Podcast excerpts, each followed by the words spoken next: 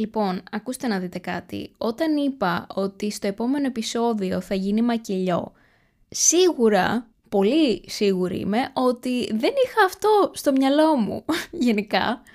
Δηλαδή αυτό που έγινε όλη αυτή τη βδομάδα που μας πέρασε δεν ε, είχε περάσει ούτε μικρή έτσι, σκέψη στο μυαλό μου ότι θα ερχότανε. Ε, γενικά θα προσπαθήσω πάρα πολύ να βάλω το μυαλό μου σε τάξη και να μπορέσω να πω όλα όσα σκέφτομαι, γιατί καταλαβαίνετε ότι συμβαίνει ένα χάος στο κεφάλι μου αυτή τη στιγμή. Δεν ξέρω από πού να ξεκινήσω, κατά πάση πιθανότητα θα το πάρω έτσι ε, από χρονολογικής έτσι, πλευράς, θα το πιάσω το πράγμα, ναι, γιατί αλλιώς δεν, ε, δεν βγαίνει.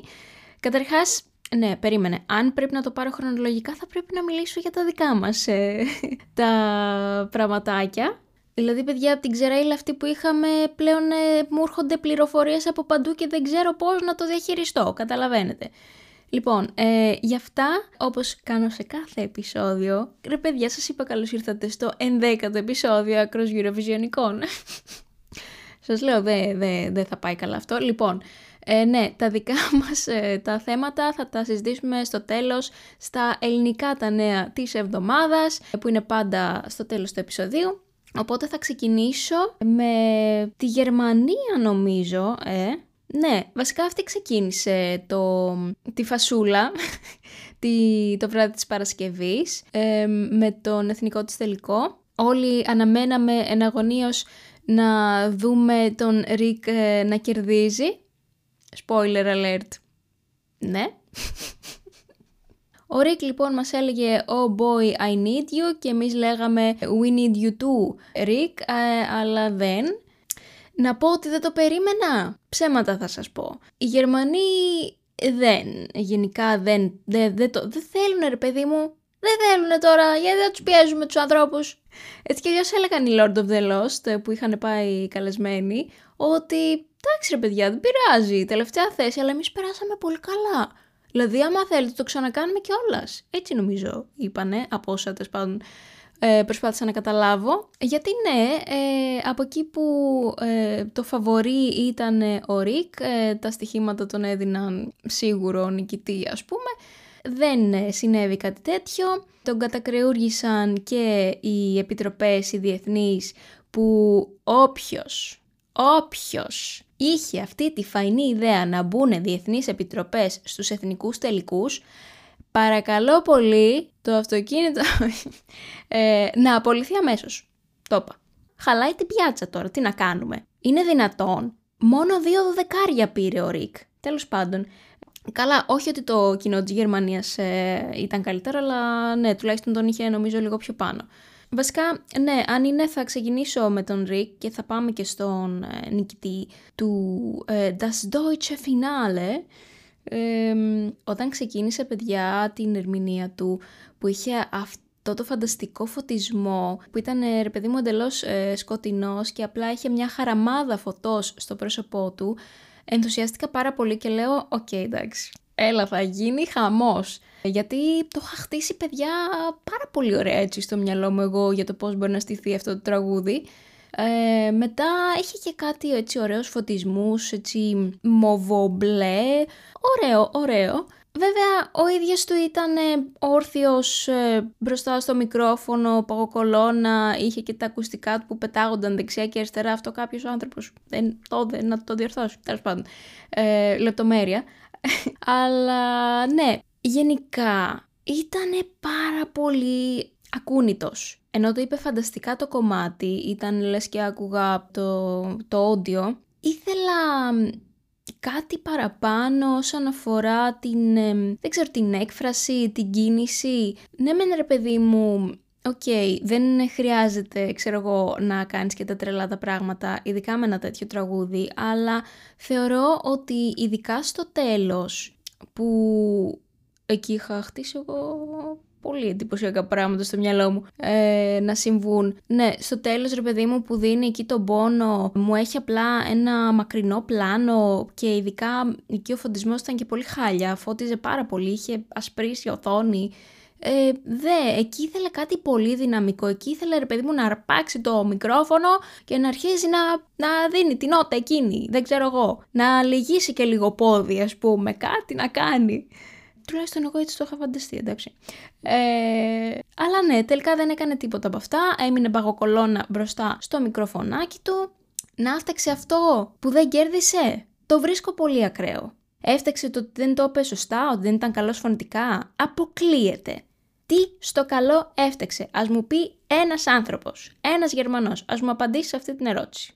Δεν θα τον βρούμε λογικά αυτόν τον Γερμανό άνθρωπο, αλλά ναι, Εμένα αυτή η απορία θα παραμείνει έτσι στο μυαλό μου για αρκετό καιρό πιστεύω. Αλλά θεωρώ ότι αν κέρδιζε θα έδινε πολύ σε αυτή τη χρονιά, θα έδινε πάτημα στο να πούμε ότι αρχίσαμε να ακούμε και λίγο έτσι δυνατά τραγούδια φέτος, γιατί υπάρχει και έτσι μια άποψη ότι ε, η χρονιά φαίνεται πάρα πολύ μέτρια. Εν τω μεταξύ έχουν βγει τα μισά τραγούδια, θα βγουν άλλα τόσα, θέλω να ηρεμήσετε λίγο δεν μπορούμε να κρίνουμε από τώρα αν θα είναι μια χρονιά δυνατή, αδύναμη ή μέτρια, για όνομα του Θεού, που στην τελική κάθε τέτοια εποχή τα ίδια λέμε, αλλά τέλος πάντων.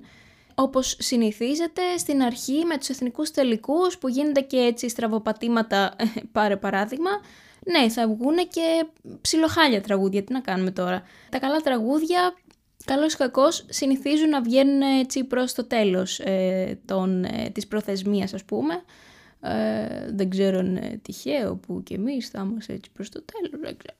Ε, ναι. Αλλά τέλος πάντων, ναι, ας το κλείσουμε λίγο και αυτό το θέμα σας παρακαλώ ότι είναι πολύ χάλια χρονιά ή πολύ μέτρια. Περιμένετε. Έχετε μου λίγο υπομονή. Λίγο. Που τώρα που το σκέφτομαι, γιατί μας χαλάει και όλο αυτό; Σκεφτείτε λίγο κι αλλιώς σας παρακαλώ. Σκεφτείτε λίγο κι αλλιώς. Τέλος πάντων, Αυτά με τον Ρικ, πολύ στενοχωρήθηκα η αλήθεια είναι, τον ήθελα πάρα πολύ στο line-up αυτής της χρονιάς. Δεν πειράζει, τι να κάνουμε, συμβαίνουν ε, και αυτά στη ζωή ετούτη.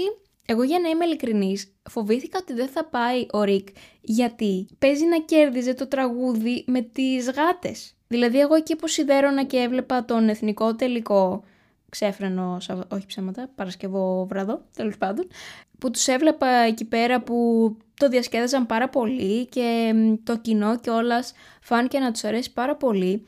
Άρχισα να το φοβάμαι αυτό το τραγούδι, ότι θα πάει καλά και όταν έβλεπα να το ψηφίζουν και οι επιτροπές, λέω φίλε μου, ο Ρίκ θα χάσει από τις γάτες. Κοίτα να δεις τώρα. Είχε ρε παιδί μου στοιχεία Eurovision, αλλά ταυτόχρονα ήταν και λίγο φαν, είχε μια έτσι ιδιαιτερότητα, με την καλή έννοια πάντα, όχι τις ιδιαιτερότητες που έχουν κάποιες άλλες συμμετοχές. Ονόματα δεν λέμε, οικογένειες δεν θίγουμε, τέλος πάντων. Αλλά ναι, τελικά παιδιά όχι, ο Ρίκ έχασε από τον Ιζακ,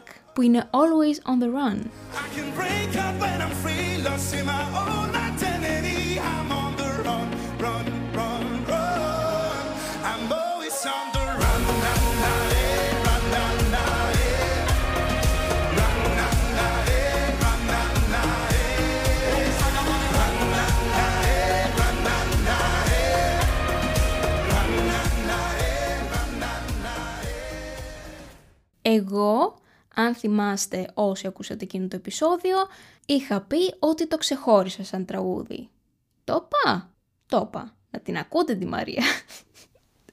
Γιατί είναι όντως πάρα πολύ ραδιοφωνικό, πολύ φιλικό προς το αυτή, γιατί το έχεις ακούσει άλλες 250.000 φορές σε απλά έτσι κάπως διαφορετική μορφή γιατί μοιάζει πολύ με τραγούδια όπως σας είχα πει με του Λουίς Καπάλντι.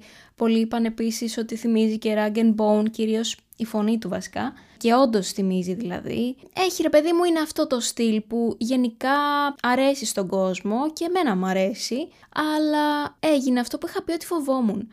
Live παιδιά είναι άκρος βαρετό. Καθόλου γυροβιζιονικό καμία έμπνευση ούτε στα πλάνα, ούτε στο staging, ούτε τίποτα. Ήταν απλά ένα βαρετό act, με ένα ενδιαφέρον τραγούδι, αλλά μέχρι εκεί. Δεν πηγαίνει πουθενά. Το μόνο που σε κρατάει στην ουσία είναι η φωνάρα αντικειμενικά του Ιζακ και νομίζω πως έπαιξε τον μεγαλύτερο ίσως ρόλο στο ότι κέρδισε, γιατί όπως και ο Ρίκατσι και αυτός ήταν λες και άκουγες ε, το όντιο ξεκάθαρα, αλλά Δηλαδή ακόμη και έτσι να το πάμε συγκριτικά δηλαδή, πάλι δεν καταλαβαίνω γιατί δεν κέρδισε ο Ρικ. Αλήθεια σας λέω. Τέλος πάντων, εντάξει, η απογοήτευση των fans είναι ξεκάθαρη νομίζω, το βλέπουμε παντού αυτό και στα σχόλια ε, και στα σχόλια βασικά, που όλοι να το δεις, ναι. εντάξει μωρέ, δεν θα ήθελα να τον δω τελευταίο. Γιατί σας είπα, μου αρέσει τα τραγουδάκια εμένα. Αλλά πολύ πιθανό κάπου εκεί να καταλήξει ο καημένος για ακόμη μια φορά. Τι να πω, να πω ότι οι Γερμανοί είναι πια συνηθισμένοι; Δυστυχώς είναι, τι να κάνουμε, παιδιά. Αλλά να σα πω και κάτι. Τα ήθελαν και τα άπαθαν φέτος. Τουλάχιστον πέρυσι είχαν επιλέξει σωστά. Βέβαια θα μου πείτε και που επέλεξαν σωστά, μην πω ότι πήραν στο τέλος. αλλά ναι. Όπως και να έχει όμως καλύτερα ρε φίλε να επιλέγεις το καλύτερο δυνατό που έχεις παρά να είναι προδιαγεγραμμένη η ήττα σου. Ξέρω εγώ, λέω.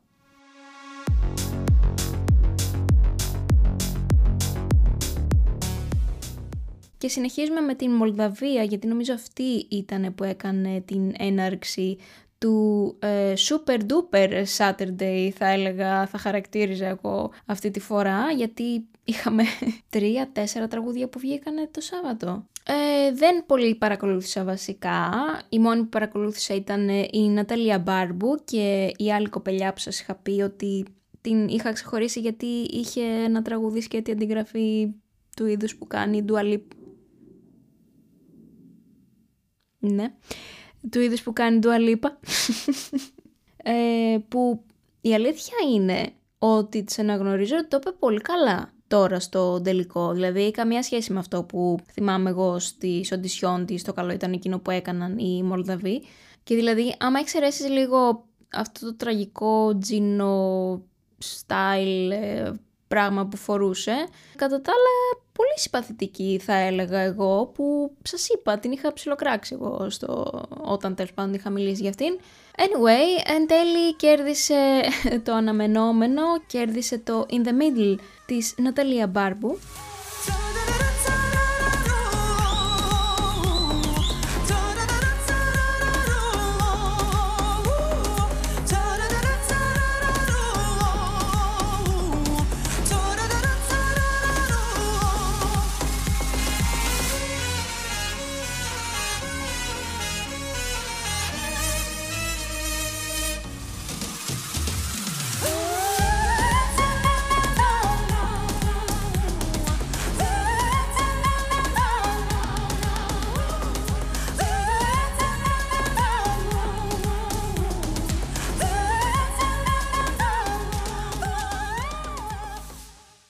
Όματι έκπληξης, ποιος θα το περίμενε, δώστε μου ένα σύννεφο να πέσω. Εντάξει, τώρα δεν μπορώ να είμαι και αντικειμενική γιατί δεν έχω ακούσει όλα τα τραγούδια που ήταν ε, τέλος πάντων στο τελικό, αλλά κάτι μου λέει ότι μάλλον ήταν όντως το καλύτερο τραγούδι και ενώ εμένα μου αρέσει κάπως έτσι, το, έτσι με το βιολί και το μπιτάκι που έχει, κάτι, κάτι μου κάνει ξέρω αυτό που προσπάθησα να κάνω σαν στήσιμο, ενώ στην αρχή μου φάνηκε έτσι ενδιαφέρον. Με ιντρίκαρε δηλαδή έτσι που τις είδα, ρε παιδί μου, τις κοπέλιες δίπλα της. Που εντωμεταξύ, όταν, ε, όταν το πρώτο είδα, έβλεπα ρε παιδί μου ότι πίσω από τις πλάτες τους έχουν κάτι σαν κοντάρι από πίσω, αλλά εγώ δεν πήρα χαμπάρι ότι μπροστά τους έχουν βιολιά. Και για κάποιο λόγο εγώ πίστεψα στο δικό μου το universe ότι... το σκέφτομαι τώρα παιδιά και λέω, καλά Μαρία ηλίθεια. Ότι είχαν τόξα από πίσω τους. Τίποτα τα χρησιμοποιούσαν γιατί, για ποιο λόγο, τι θα προσέθετε ακριβώς ε, στο act; Θα στοχεύαν κανέναν, θα το σκοτώνανε, δεν ξέρω τι, τι ακριβώς σκέφτηκα. Παρ' όλα αυτά, ενώ το σκέφτηκα, μου άρεσε σαν ιδέα. Λέω, όπα, γιατί έχουν τώρα αυτές τις τόξες στην πλάτη τους; Πω, από το κοριτσάκι δεν μπορεί ρε, να ξέρετε. κοριτσάκι ίσον η αφεντιά μου. Ε, τέλος πάντων, ναι. OK. Okay. Εκεί ρε παιδί μου που μπαίνει το beat που κάνει αυτή τα ταραρατατά που λέει, ε, ήταν πολύ anticlimactic. Εγώ πίστευα θα γίνει κάτι και απλά έκανε πέρα δόθε, δεν ξέρω, τη μέση της. Όλες μαζί δηλαδή. Εντάξει, OK. Okay. Από το να ήταν έτσι μόνη της που ήταν στην οντισιόν σίγουρα ήταν καλύτερο. Δεν το συζητώ αυτό. Βασικά για μένα είναι λίγο όπως πέρυσι η Μολδαβία που Ενώ μου αρέσει ρε παιδί μου το τραγούδι, εντάξει το περσινό μου έχει αρέσει περισσότερο, ε, σκηνικά όχι, όχι. Βασικά θα σας πω, ενώ πέρσι μου είχε αρέσει περισσότερο το τραγούδι και η σκηνική παρουσία ε, δεν τρελάθηκα, τώρα, ενώ μου αρέσει το τραγούδι, δεν μου αρέσει τόσο, αλλά μου αρέσει λίγο περισσότερο η σκηνική παρουσία. Δεν ξέρω αν βγάζει νόημα τώρα αυτό που πήγα να κάνω, τέλος πάντων. Το συμπέρασμα νομίζω είναι ένα, ότι είναι ένα τραγούδι που ξέρουμε ότι ρε παιδί μου κατά πάσα πιθανότητα. Βασικά σε ποιο μη τελικό είναι τώρα η Μολδαβία; Θα σας γελάσω. Δεν ξέρω, πάντως αισθάνομαι ότι θα δυσκολευτεί να περάσει. Αν και γενικά την στηρίζουν τη Μολδαβία. Έχω έτσι μια αίσθηση, χωρίς να το έχω ψάξει κιόλας. Αλλά ναι, αισθάνομαι ότι θα δυσκολευτεί τώρα που το σκέφτομαι καλύτερα. Και λογικό, αν με ρωτάτε.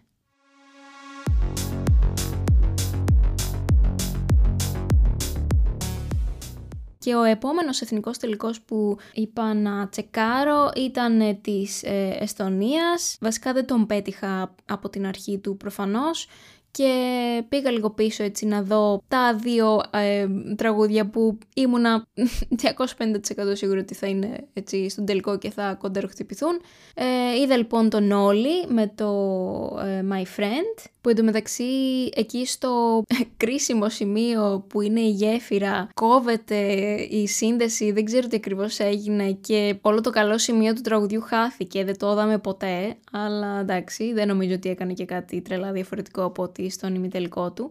Συνέχισε αυτή η επιληψία με τα πλάνα που έκαναν εναλλαγές πολύ γρήγορες, που παράλληλα κουνιόντουσαν κιόλας, ειδικά εκείνα τα πλάνα που πήγαιναν στον, ε, στον drummer, στους, ε, στις κιθάρες και αυτά. Ε, δεν ξέρω τι σκηνοθετική άποψη ήταν αυτή, πάντως ήταν πολύ λάθος. Εγώ σας λέω ζαλίστηκα σε κάποια φάση, δεν άντεχα να κοιτάω. Anyway, ε, όπως και να έχει όμως, εντάξει, είναι αυτό ότι το ξέρεις από την αρχή ρε παιδί μου ότι αυτό το τραγούδι ήταν πιο αδύναμο από το περσινό του, τώρα τι να κάνουμε και σαν τραγούδι αλλά και σαν σκηνική παρουσία. Χωρίς βέβαια να θυμάμαι εντελώς πώς ήταν η σκηνική του παρουσία πέρσι, αλλά για να μου μένει αυτό σαν έτσι, ε, πώς το λένε, σαν γεύση ότι το περσινό ήταν καλύτερο, ε μάλλον κάπως έτσι θα είναι, ξέρω εγώ. Και ουσιαστικά νομίζω ότι κατάλαβα, γιατί τώρα δεν θυμάμαι πρώτα έβγαινε όλοι και μετά οι τέτοιοι οι five minus, πώς λέγονται τέλος πάντων. Δεν το θυμάμαι αυτό. Τέλος πάντων.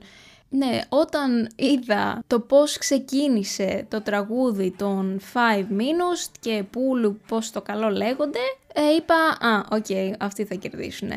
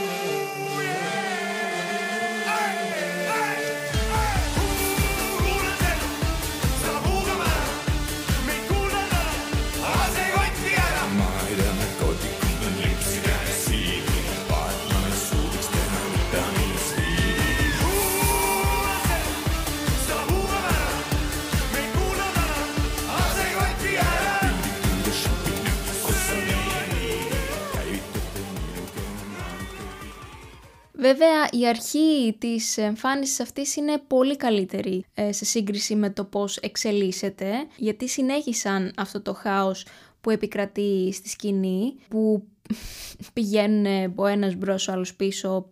Δεν ξέρω, δεν έχω ψάξει και τους στίχους εντωμεταξύ αυτού του τραγουδιού για να καταλάβω γιατί πράγμα μιλάνε και γιατί κάνουν λες και θα παίξουν ξύλο. Κακώς δεν το έχω ψάξει. Ε, λογικά για κάποιο λόγο θα το κάνουν αυτό που κάνουν, αλλά όπως και να έχει δεν, δεν ξέρω, με εκνευρίζει λίγο. Μου έφταιγε που δεν ξέρω, δεν ήταν και σταθερές οι κάμερες που πήγαιναν μαζί τους, που τους ακολουθούσαν, που πήγαιναν πέρα δόθε. Πάλι ζαλιζόμουν, εντωμεταξύ και πάρα πολύ φως και αυτό το act. Βασικά μου φταίει μάλλον η διοργάνωση γενικότερα των Εστονών. Δεν ήταν ότι ήταν τόσο σκηνοθετική άποψη και εδώ, φαντάζομαι. Αλλά OK, okay, έχουν ρε παιδί μου αυτό, πώς θα το πω, εδώ δέχομαι ότι είναι μια εμφάνιση φαν που έχει κάπως πλάκα, αλλά έχει και μια αξιοπρέπεια, πώς θα το πω. Δηλαδή και η εμφάνιση της Φινλανδίας έχει πλάκα, αλλά δεν έχει ίχνος αξιοπρέπειας, αν με ρωτάτε. Εδώ, καλά, πέραν το ότι και φωνητικά είναι πολλά επίπεδα πιο πάνω η συγκεκριμένη εμφάνιση και σαν ε, τραγούδια εμένα να σου πω την αλήθεια παίζει να μ' αρέσει περισσότερο. Έχουν ένα attitude, έχουν μια ταυτότητα, είναι άλλη φάση εντελώς. Δηλαδή εδώ το δέχομαι να πεις ότι είναι μια συσσαγωγικά αστεία εμφάνιση. Όπως αστεία θα μπορούσε να πεις ότι ήταν και η εμφάνιση του Φιλανδού πέρσι ας πούμε. Ε, αλλά είχε κάτι, είχε κάτι να σου δώσει. Anyway, κρίμα βέβαια για τον Όλη γιατί αυτό είναι ότι προσπάθησε για δεύτερη φορά και δεν τα κατάφερε. Ξέρω ότι, είναι μια ματέωση αυτό το πράγμα για έναν ε, καλλιτέχνη, αλλά μακάρι να μην ε, τους επηρεάζει τόσο πολύ αυτό το πράγμα, δεν ξέρω. Σας είπα, δεν, δεν ξέρω πώς λειτουργεί αυτό ε, με τους καλλιτέχνες. να πω μακάρι να ξαναπροσπαθήσει, δεν ξέρω.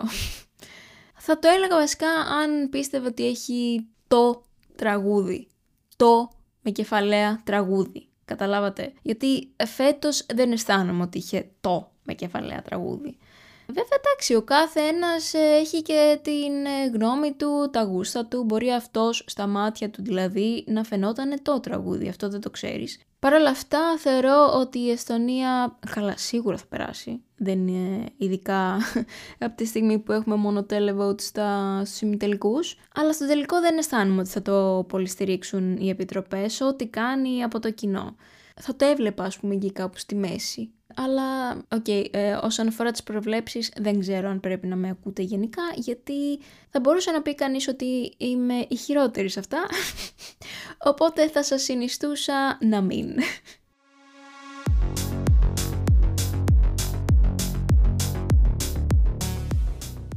Θα συνεχίσω με Δανία, ναι, ε, η οποία και αυτή ε, όματι έκπληξης ε, στέλνει το φαβορί από τα υποψήφια που είχε, ε, το Σαντ της Σάμπα,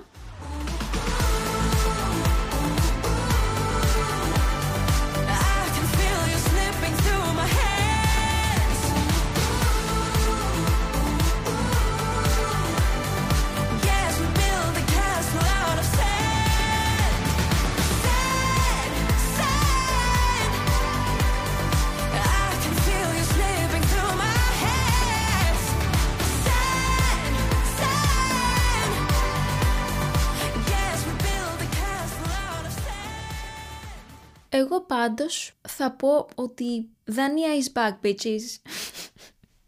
Βέβαια, δεν θυμάμαι ακριβώς τι έκανε τις προηγούμενες χρονιές, απλά έχω την αίσθηση ότι δεν θα πήγαινε και πολύ καλά. Αλλά όχι, νομίζω όντως. Δεν θυμάμαι κάποια τρελά επιτυχημένη συμμετοχή της.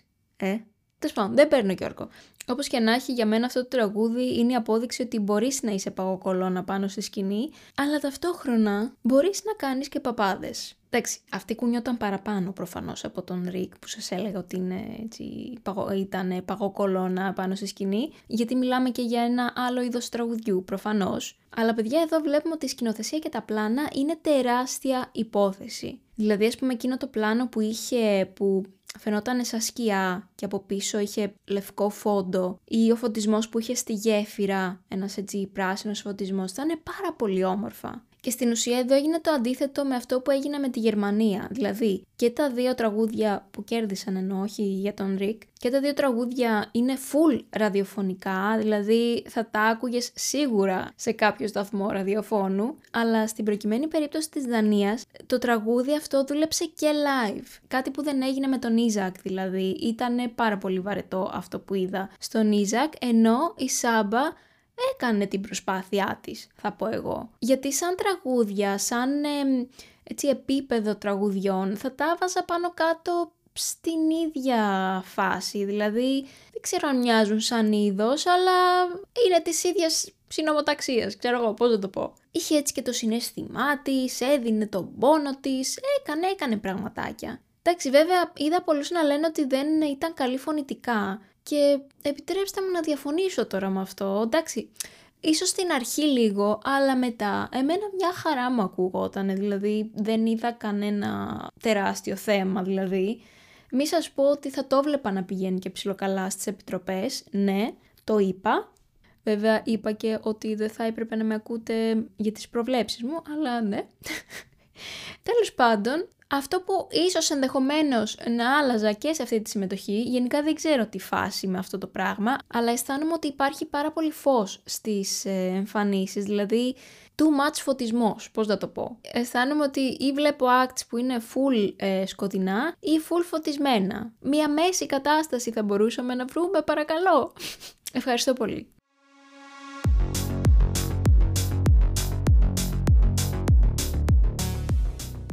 Και θα κλείσουμε το Super Duper Saturday ή θα το λέω Saturday ή Saturday. και εδώ καμία μέση κατάσταση. Λοιπόν, ναι, θα το κλείσουμε με τη Λιθουανία, με την έκπληξη ή και όχι της ε, βραδιάς αυτής, γιατί ο Σιλβέστερ μας με το Look έκανε περίπατο.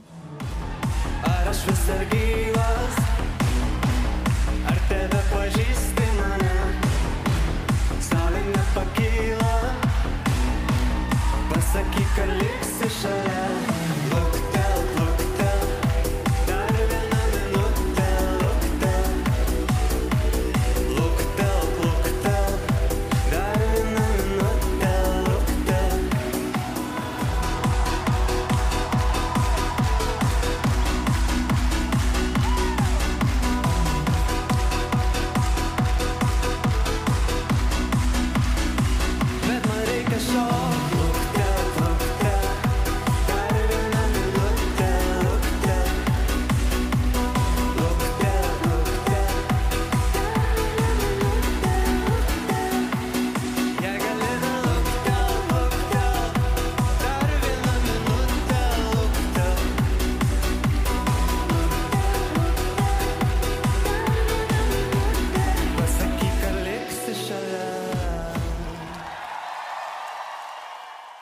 Εν τω μεταξύ δεν περίμενα καθόλου ότι στο τέλος θα μείνουν οι The Roop. Εγώ για κάποιο λόγο ήμουν σίγουρη ότι θα είχαμε split screen ανάμεσα σε Sylvester και αυτούς τους Kaboom, αλλά όχι τελικά. Εν τω μεταξύ τώρα που είπα Kaboom, παιδιά, ο τύπος εκείνος, ο τραγουδιστής, δεν του έφταναν ε, τα δύο γυαλιά. Είπε να βάλει τρία αυτή τη φορά. δηλαδή μετά τον ημιτελικό ήταν τα δύο γυαλιά έτσι στην εμφάνισή τους και λένε πω πω δεν θα ήταν τέλεια ιδέα να βάλουμε ένα κόμμα. Ιδεάρα. Anyway, κάνανε εντωμεταξύ και μια αλλαγή έτσι στο τέλος, ε, δώσανε και μια κορώνα ας πούμε, που εντάξει πιο προβλέψιμο πράγμα πια στη Eurovision δεν υπάρχει, αλλά OK. Okay. Αλλά μάλλον δεν έφτασαν όλα αυτά για να κερδίσουν. Το split screen ήταν ανάμεσα στους The Roop και τον Sylvester και αυτό βασικά θα μου πείτε αναμενόμενο γιατί είναι η The Roop. Εντάξει, δεν θα με χαλούσε ρε παιδί μου να πήγαιναν κι αυτοί, αλλά απλά θα ήξερες ότι δεν θα γίνει και κάτι ιδιαίτερο στο τέλος, στο τελικό, γιατί λογικά θα περνούσανε. Βασικά, όχι τώρα που το σκέφτομαι. Θα μπορούσε να είναι και ένα έτσι shock non-qualifier. Σοκ από την άποψη ότι ρε παιδί μου τους ξέρουμε πλέον και είναι και αγαπητοί στους ε, fans της Eurovision. Γιατί σαν τραγούδι, ok, δεν έχει ενθουσιάσει και πάρα πολύ κόσμο. Anyway, κερδίζει λοιπόν το Look Telk και έχω να πω ότι δεν ξέρω αν απλά δεν το θυμάμαι, αλλά αν ήταν έτσι σκηνοθεσία με τέτοια κοντινά πλάνα που πήγαιναν ακριβώς με το ρυθμό της μουσικής, εγώ, εμένα που με βλέπετε, όχι, εμένα που με ακούτε, τα παίρνω όλα πίσω. Όλα ρε, όλα τα παίρνω πίσω, κάθε λέξη.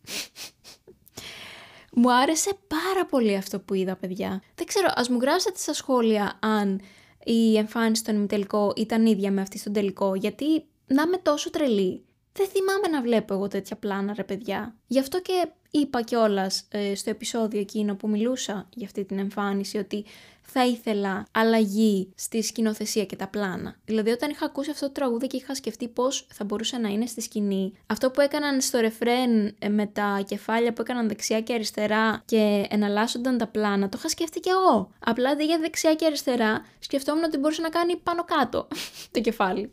Δηλαδή, εντάξει, ο ρυθμός αυτός ταιριάζει απίστευτα στο να κάνεις κάτι τέτοιο. Και ευτυχώς το έκαναν. Μπράβο στους Λιθουανούς, έχουν τα συγχαρητήριά μου. Ξέρω ότι δεν νοιάζονται, αλλά εγώ τα δίνω, εντάξει. Αυτή η εμφάνιση που είδα θα μπορούσε να είναι άνετα, πιστεύω, σε top 10. Θα το βλέπα, ναι, γιατί όχι. Και τραγούδι πολύ δυναμικό έχουμε και πλέον σκηνική παρουσία πολύ δυναμική.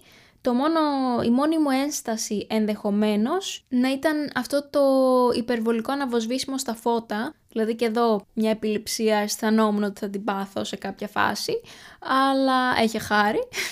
Και ενδεχομένως επίσης να μην ε, ήταν τόσο έντονα τα χρώματα, δηλαδή ήταν είτε πάρα πολύ κόκκινος, είτε πάρα πολύ μπλε, ε, ίσως και αυτό έτσι λίγο να το άλλαζα, γιατί ήθελα να δω το πρόσωπό του ας πούμε και δεν μπορούσα σε πολλές φάσεις. Οκ, αυτό. Κατά τα άλλα, ε, άλλαξαν όντως πολλά πράγματα. Αισθάνομαι τώρα τι να σου πω. Άμα όντως ήταν και έτσι στον ημιτελικό, τι να πω. Να πάω να το κοιτάξω, ας πούμε, για προβλήματα μνήμης. Αλλά ναι, πραγματικά μου άρεσε πάρα πολύ αυτό που είδα και προς το παρόν τουλάχιστον, έτσι. Τον έχω πολύ ψηλά, τον Σιλβέστρο. Πολύ ψηλά. Είναι δηλαδή προς το παρόν από τα αγαπημένα μου τραγούδια.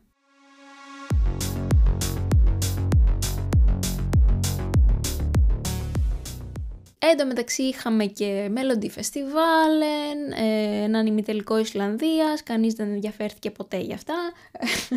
Ειδικά Melody Festival, παιδιά, δεν έχω μισή ιδέα τι ακριβώς συνέβη, ούτε ποιοι πέρασαν, τίποτα απολύτως. Με συγχωρείτε αν περιμένατε κάποιο σχόλιο γι' αυτό. Ε, και όσον αφορά την Ισλανδία, το ημιτελικό της Ισλανδίας, είδα αυτά που πέρασαν. Εντάξει, το ένα είναι με αυτά τα δίδυμα νομίζω, Νομίζω δίδυμα αδέρφια είναι τα παιδιά αυτά που τραγουδάνε. Εντάξει, ψηλοσυμπαθητικό τραγουδάκι, η εμφάνιση δεν μου... Α, ναι, καλέ, τώρα το θυμήθηκα. Πω, πω, μου ήρθε φλασιά. Που ήταν μια μαϊμού πάνω στη σκηνή. Αχ, παιδιά, δεν μπορώ, δεν μπορώ. Γιατί, πείτε μου μισό λόγο και για μαϊμούδες να μιλάει το τραγούδι, γιατί; γιατί να έχουν μια μαϊμού πάνω στη σκηνή ρε φίλε, που κάνει breakdance; Άντε πείτε μου εσείς.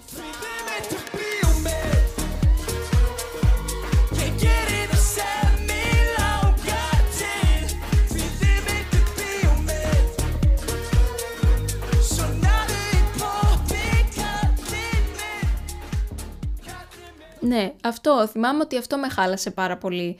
Ενώ το τραγούδι το ψιλοσυμπάθησα ρε παιδί μου, μετά είδα αυτό το πράγμα και λέω τι, Εν τω μεταξύ, ποια, ποια συμμετοχή είχε μια μαϊμού και αυτή πάνω στη σκηνή; Η Ιταλία. Ναι, το Τσιντεντάλι Κάρμα, πώς λεγότανε. Πάλι τραγικό κι αυτό. Δηλαδή δεν, ε, ποτέ δεν κατάλαβα για ποιο λόγο υπήρχε αυτή η μαϊμού πάνω στη σκηνή. Γενικά, γιατί να υπάρχουν ε, ζώα πάνω στη σκηνή, ας πούμε. Έστω και αν είναι άνθρωποι, ντυμένοι ζώα.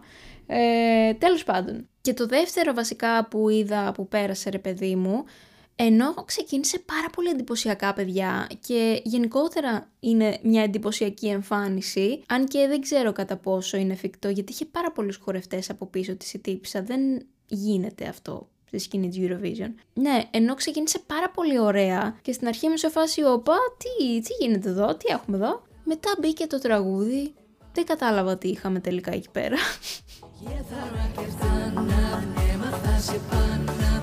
ekkert skiptir máli bara ég og þú bara ég og þú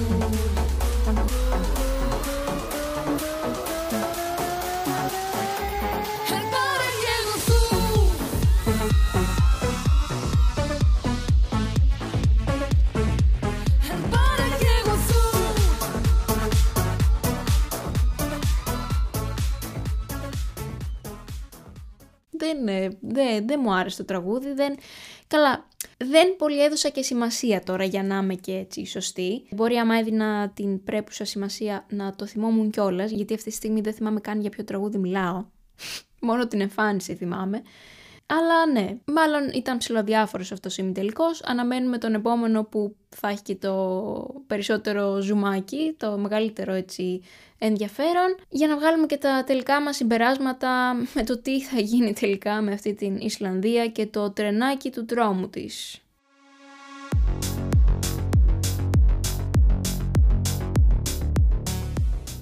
Και συνεχίζουμε με τα τραγούδια που προσθέθηκαν στο φετινό line-up. Δεν τελειώσαμε εδώ, όχι βέβαια, γιατί πριν από ούτε τρεις μέρες, πότε ήταν που ανακοινώθηκε ότι θα ανακοινώσουν την ε, συμμετοχή της Πολωνίας στο κανάλι της Eurovision. Και σκεφτόμουν ότι εγώ συνήθως ρε παιδί μου τα, τα επεισόδια τα ηχογραφώ Κυριακή αφού έχω δει τις εμφανίσεις των ημιτελικών που είναι όλες Σάββατο. Και βλέπω μετά ότι η Δευτέρα θα βγει και το πολωνικό τραγούδι και λέω ρε φίλε εντάξει τώρα ας κάνω έτσι, πώς το λένε, ας σφίξω τα δόντια, θα είμαι λίγο πιο γρήγορη στο μοντάζ, ε, θα ηχογραφήσω Δευτέρα αν είναι, να ακούσω και το πολωνικό τραγούδι, βγαίνει και πρωί, οπότε θα προλάβω. Και όντως αυτό έκανα. Και ενώ υπήρχε εντωμεταξύ αυτό το μυστήριο τελικά, ποιο τραγούδι θα είναι αυτό που θα εκπροσωπήσει την Πολωνία, εντωμεταξύ υπήρχε και ένα τεράστιο request από τους fans να πάει η... Κάτσε τώρα γιατί είναι τα ονόματα αυτά που είμαι πάρα πολύ καλή στο να τα προφέρω. Η Τζουστίνα, Γιουστίνα, ε, Στεκ, Στεκ, παιδιά τώρα πλάκα μας κάνετε. Στέκτσკος, Συγγνώμη, παιδιά. Αλλά δεν γίνεται αυτό το πράγμα τώρα. Έχει, ε, πώς θα λένε, 35 σύμφωνα μαζί πλάκα μας κάνει τώρα. Στέξκοβσκα. Στέξκοφσκα. Αυτό τέλος πάντων. Η οποία μας ερμηνεύει το Witch Air ταρόχωρο.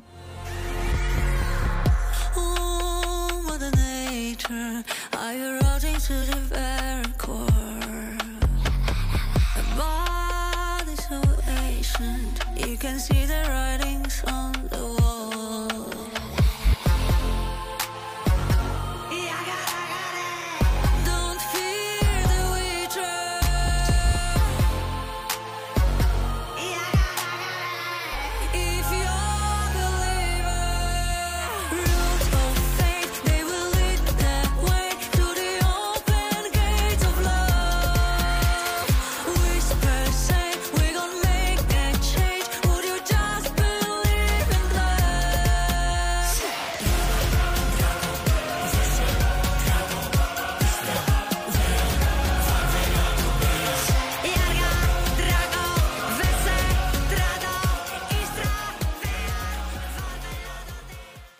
the Κοιτάξτε, επειδή είμαι εγώ και μόνο που έχει στον τίτλο του τραγουδιού της το Witcher, όσοι είστε fans του Witcher της σειράς εννοώ με καταλαβαίνετε, από μένα θα ήταν ε, απευθείας ναι, οκ. Και βασικά, όντως ρε παιδί μου, είναι τραγουδάκι ωραίο. Έχει κάτι. Δεν ξέρω κατά πόσο θεωρείται ethnic. Δεν νομίζω ότι θεωρείται ethnic αυτό το τραγούδι. Για κάποιο λόγο όμως το είχα έτσι στο μυαλό μου ότι είναι κάπως ethnic. Ε, Τέλος πάντων, στο στούντιο κάτρε παιδί μου είναι όντως ωραίο τραγουδάκι και από τότε που είχε βγει, μιλάμε τώρα πριν καν αρχίσουν να βγαίνουν τα πολλά τραγούδια της Eurovision, ότι την ήθελαν πάρα πολύ να εκπροσωπήσει την Πολωνία με αυτό το τραγούδι, γιατί είχε κάνει και μια live εμφάνιση τώρα την πρωτοχρονιά ήταν, δεν θυμάμαι, με την οποία ε, είχαν εκστασιαστεί οι fans. Εγώ δεν κατάλαβα γιατί από την άποψη ότι και φωνητικά δεν τρελάθηκα με αυτό που άκουσα και σαν χορογραφία. Παιδιά, τι, ε, ήταν λες και έκανε jumping jacks εκεί στο ρεφρέν. Δεν ξέρω όσοι το έχετε δει, αν καταλαβαίνετε τι εννοώ, αλλά δεν τρελάθηκα εγώ με αυτή τη χορογραφία. Anyway, πάντως ε, υπήρχε μεγάλο, μεγάλη αγωνία γιατί περίμεναν να είναι αυτή. Εν τέλει δεν ήταν αυτή λοιπόν, για μία ακόμη φορά απογοητεύτηκαν οι fans, γιατί την Πολωνία τελικά θα εκπροσωπήσει η Λούνα με το The Tower.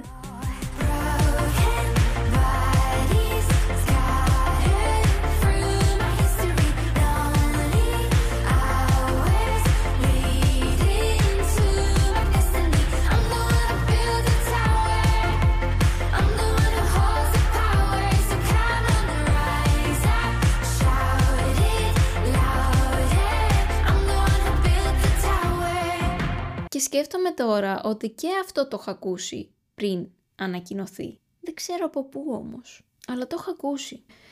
Ναι, κοιτάξτε, για Junior Eurovision, πολύ καλό.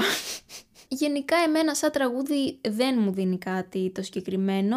Συμπαθητικό είναι, ευχάριστο είναι, δεν αντιλέγω, αλλά δεν μου δίνει κάτι. Δεν... Ε, αδιαφορώ, πώς να σας το πω.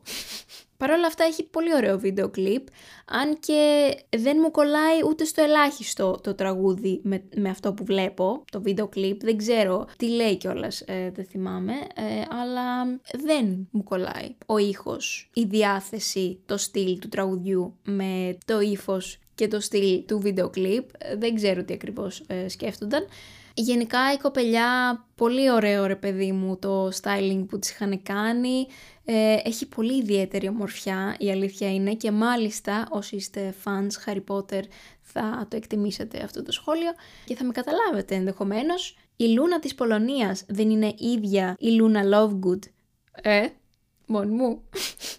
δεν ξέρω, πάντως έχει πάρα πολύ ιδιαίτερη ομορφιά. Δεν ξέρω αν έχει όντως άσπρα μαλλιά ή είναι βαμμένα, γιατί έχει και άσπρα φρύδια και άσπρα ματόκλαδα. Δεν ξέρω αν είναι αισθητική ή είναι όντως έτσι, γιατί νομίζω υπάρχουν άνθρωποι που έχουν ε, άσπρο μαλλί ρε παιδί μου, Κά, κάπως λέγεται αυτό τώρα μου διαφεύγει η αλήθεια είναι. Όπως και να έχει είναι πολύ, πολύ όμορφο, δηλαδή πολύ ιδιαίτερο αυτό η εμφάνισή της, αλλά τι να κάνω παιδιά, σαν τραγούδι δεν είναι, τότε τι να πω. Από ό,τι είδα ούτε στον περισσότερο κόσμο έκανε κάτι. Βέβαια μόνο το audio έχουμε ακούσει, οπότε δεν ξέρεις τι μπορεί να γίνει στη live εμφάνιση.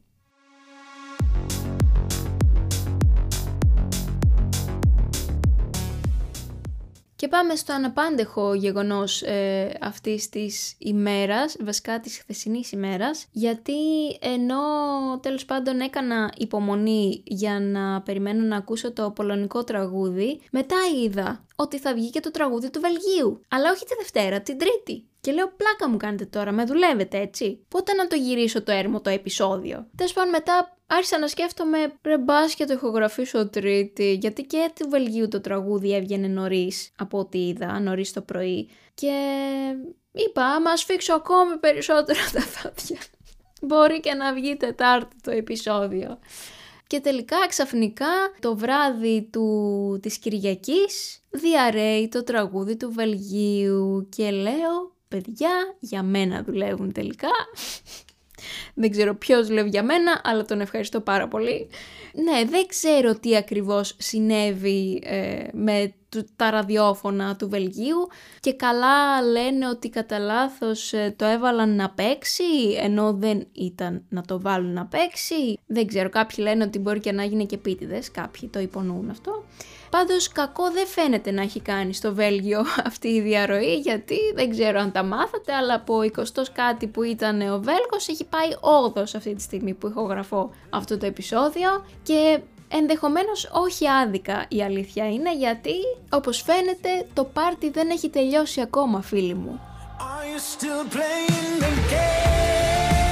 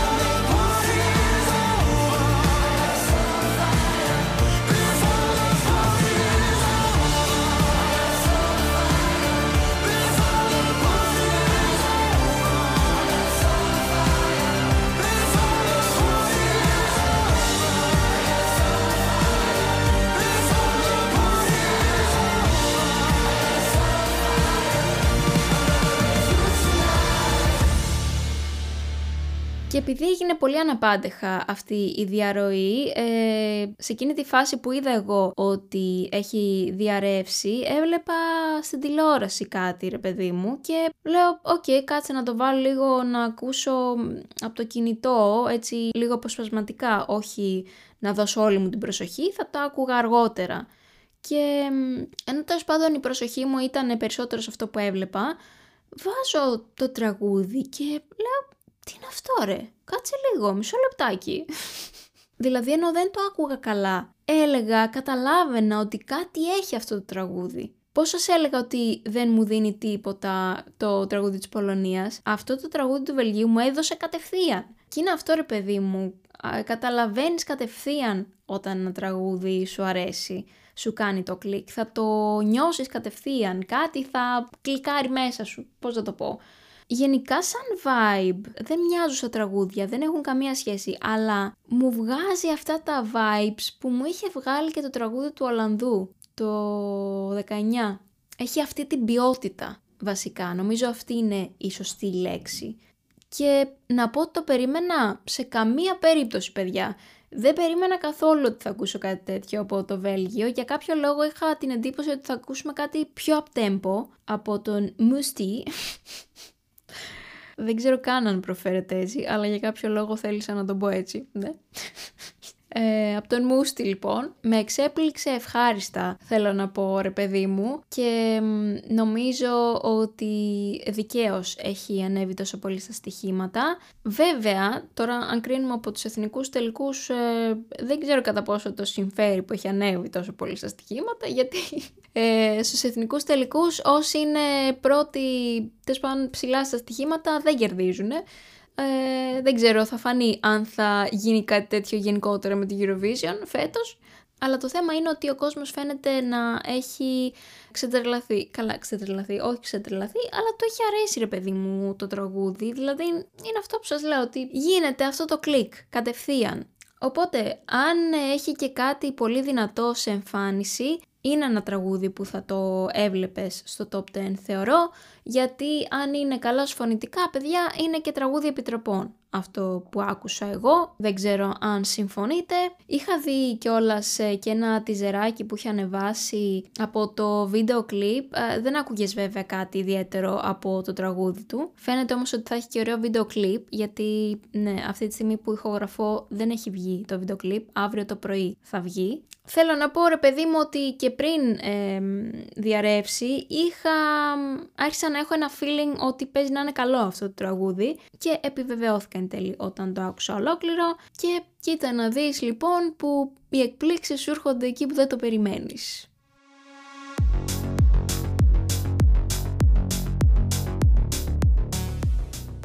Και ήρθε αυτή η ώρα, η ένδοξη αυτή η ώρα που θα μιλήσουμε για τα ελληνικά, τα νέα της εβδομάδας που ειλικρινά αυτού να μην τα ματιάξω, είναι πάρα πολλά.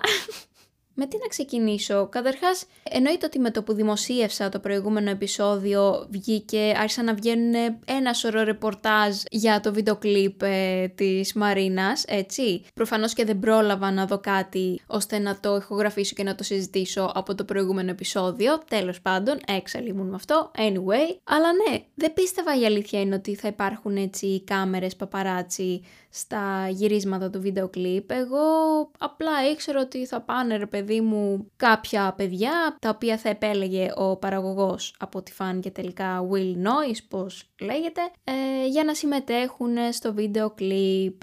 Καλά, βέβαια δεν περίμενα και ότι θα κάνουν γυρίσματα στο καράκεντρο της Αθήνας, έτσι. Αυτό δεν είχα ιδέα ότι θα συμβεί. Εγώ πίστευα θα είναι κάπου απόμερα, κάπου που δεν υπήρχε περίπτωση να τους δει μάτι. Από ό,τι φάνηκε, όχι απλά τους είδε μάτι, τους είδε και η μισή Αθήνα ενδεχομένως. Αλλά τέλος πάντων, ναι, και βγαίνει λοιπόν ρεπορτάζ ε, στη Σούπερ Κατερίνα ε, με τον ε, Πουλόπουλο που όχι απλά μας έδωσε τυράκι για το πού έγιναν τα γυρίσματα και τι φορούσε, πώς ήταν, τι έκανε. Μας έδωσε τυράκι και για το τίτλο του τραγουδιού μας, ε, για, το, για κάποιο απόσπασμα ενδεχομένως που παίζει να είναι το τραγούδι μας τέλος πάντων αυτό το απόσπασμα, ναι. Ε, αυτό δεν ξέρω από πού να το πιάσω παιδιά τώρα, αφήστε. Λοιπόν, ακούστε. Ωραία. Θα το πιάσω από τα επίσημα που έχουν ανακοινωθεί μέχρι στιγμής, ε, που είναι και τα χειροπιαστά, ας πούμε. Γιατί τώρα την Πέμπτη ήταν που ανακοινώθηκε ότι στις 7 λοιπόν Μαρτίου, 7 του Μάρτη θα ακούσουμε για πρώτη φορά την ε, συμμετοχή μας στο τραγούδι της Ελλάδας για την Eurovision 2024. Σαν όνειρο μου φαίνεται, απίστευτο και όμως αληθινό, ότι φτάνει παιδιά αυτή η μέρα Θυμάστε που είχα ξεκινήσει εγώ, πότε ήταν, τον Νοέμβριο, αυτό το podcast και έλεγα καλά μέχρι τότε έχουμε. Και να που φτάνει παιδιά μου, φτάνει η 7η του Μάρτη. Τσικνοπέμπτη εντωμεταξύ πέφτει η 7 του Μάρτη. Δεν ξέρω αν το έχουμε πάρει καθόλου χαμπάρι αυτό. Το οποίο δεν ξέρω, σκεφτόμουν ότι ή που θα το δούνε πάρα πολύ γιατί είναι μέρα χαράς, διασκέδασης, μπλα μπλα μπλα, ή που δεν θα ενδιαφερθεί μισός άνθρωπος. Γιατί όλοι θα είναι έξω, θα πίνουν, θα τρώνε, θα γλεντάνε. Τέλος πάντων, όπως και να έχει, ε, από ό,τι φαίνεται το τραγούδι θα παρουσιαστεί σε μια έκτακτη ειδική βραδιά με τον ε, Φώτη Σεργουλόπουλο και την ε, Τζένι Μελιτά που παρουσιάζουν το προϊόν σε είδων και επίσης η Τζένι Μελιτά είχε παρουσιάσει πέρσι και Eurovision Βασικά δεν ε, άκουσα ποτέ την περιγραφή της, η αλήθεια είναι, γιατί εγώ καταρχάς τους ημιτελικούς τους είχα δει στο YouTube για να μπορέσω να κάνω το reaction ε, και τον τελικό που το είχα δει. Στην τηλεόραση θα το είχα δει βασικά, γιατί ήταν και μια ιδιαίτερη περίπτωση ο τελικός, που δεν είχα μπορέσει κιόλας να γυρίσω reaction, γιατί τέλος πάντων κάποια θέματα υγείας δεν μου το επέτρεψαν. Και ναι, δεν θυμάμαι καθόλου την περιγραφή της. Πάντως, αυτό που θυμάμαι σίγουρα είναι ότι δεν άρεσε σαν ε, τελικό συμπέρασμα, ότι δεν ενθουσίασε πολύ ε, η περιγραφή της Τζέννη Μελιτά. Anyway, εντάξει, εμένα βασικά με ενδιαφέρει παιδιά αυτοί που θα παρουσιάσουν να έχουν και μία ιδέα του τι θα παρουσιάσουν. Ωραία. Γιατί π.χ. σκεφτόμουν ότι μήπως θα ήταν καλύτερη επιλογή η, πες το, αυτοί που παρουσιάζουν το Studio 4, η Νάνσυ Ζαμπέτογλου και ο... Αχ, παιδιά δεν είμαι καθόλου καλή με τα ονόματα. Θανάσης Αναγνωστόπουλος, ναι, OK, okay, εντάξει. Δεν νομίζω ότι θα θυμόμουν το όνομα. Ναι, τέλος πάντων σκεφτόμουν να μήπως ήταν καλύτερη ιδέα να παρουσιάσουν αυτοί, γιατί έχουν από ό,τι φαίνεται αναπτύξει και μια έτσι ωραία σχέση, ιδιαίτερη σχέση με την Μαρίνα Σάτι. Φαίνεται να τους συμπαθεί πολύ, αν κρίνω με βάση αυτό που είδα στη συνέντευξη που της είχαν κάνει τέλος πάντων πριν κάποιους μήνες. Αλλά ναι, δεν αισθάνομαι ότι έχουν και πολύ ιδιαίτερη επαφή με τη Eurovision οι συγκεκριμένοι παρουσιαστές. Δεν νομίζω ότι παρακολουθούν και ιδιαίτερα. Οπότε νομίζω είναι καλύτερη επιλογή ε, ο Φώτης Σεργουλόπουλος και η Τζέννη Μελιτά γιατί έχουν περισσότερη επαφή με το αντικείμενο. Ειδικά ο Φώτης Σεργουλόπουλος νομίζω είναι και φαν της Eurovision και δεν θα με χαλούσε κιόλας να τον δω στο... πώς το λένε και να παρουσιάζει δηλαδή, την, να κάνει την περιγραφή δηλαδή αυτός, μιας και δεν ξέρουμε ποιοι θα την κάνουν και βασικά θα ανακοινώσουν και ποιοι θα κάνουν την περιγραφή από ό,τι έμαθα σε εκείνη την έκτακτη βραδιά. Νομίζω έχει τεθεί και το όνομα ενός ηθοποιού που πάλι δεν θυμάμαι το όνομα, εννοείται, αν μου έρθει τέλος πάντων καθ' όλη τη διάρκεια τη ηχογράφηση θα το πω. Τέλος πάντων, είμαι γενικά πολύ περίεργη να δω πώς θα είναι αυτή η βραδιά, γιατί ε, όπως είπαν ε, θα έχει και εκπλήξεις. Τώρα, τι εκπλήξεις θα είναι αυτές, κανείς δεν ξέρει. Θέλω να ελπίζω ότι δεν θα είναι η μιζέρια η ίδια, ε, όπως ήταν, ε, θυμάμαι. Αχ, ποιο, ποιο τραγούδι ήταν το είχαν παρουσιάσει. Νομίζω ότι τη Στερζή το τραγούδι είχαν κάνει μια βραδιά και καλά που το παρουσίαζαν. Ε, μια περίεργη βραδιά είχαν κάνει και με την ε, Ντέμι θυμάμαι, που εκεί βέβαια και καλά επιλέγαμε τραγούδι από τα τρία που ήταν, υποψήφια, που ναι, ήταν η μιζέρια ίδια, πραγματικά, λες και το έκαναν με το ζόρι. Αυτή, την αυτή η αίσθηση τέλος πάντων μου είχε μείνει από εκείνες τις βραδιές. Ελπίζω να μην γίνει και τώρα. Δεν νομίζω βασικά γιατί η προσέγγιση φέτος είναι πολύ διαφορετική και φαίνεται και μακάρι να γίνεται κάθε χρόνο αυτό ρε παιδιά. Δηλαδή να μην περιμένουμε ένα μεγάλο όνομα να μας εκπροσωπήσει για να γίνει αυτό. Να υπάρχει ένας επαγγελματισμός εν πάση περιπτώσει σε αυτό το κομμάτι. Πέρα από αυτά όμως ανακοινώθηκε και το team πίσω από την εμφάνιση της Μαρίνας, όπου βλέπουμε καλλιτεχνική διεύθυνση να αναλαμβάνει ο Φωκάς Ευαγγελινός, η αλήθεια είναι πως υπήρχε μια φήμη ότι θα μπλεχτεί και φέτος με την ελληνική συμμετοχή. Τώρα κοιτάξτε να δείτε, δεν ξέρω τι ακριβώς σημαίνει καλλιτεχνική διεύθυνση. Για να σας είμαι ειλικρινής. Φαντάζομαι ότι θα έχει να κάνει με διαδικαστικά πράγματα της εμφάνισης. Θα έχει να κάνει με τη σκηνοθεσία ενδεχομένως να έχει να κάνει με την σκηνοθεσία βασικά τώρα που το σκέφτομαι. Βέβαια αν ήταν σκηνοθεσία δεν θα έλεγε σκηνοθεσία φωκά... Ναι, τέλος πάντων.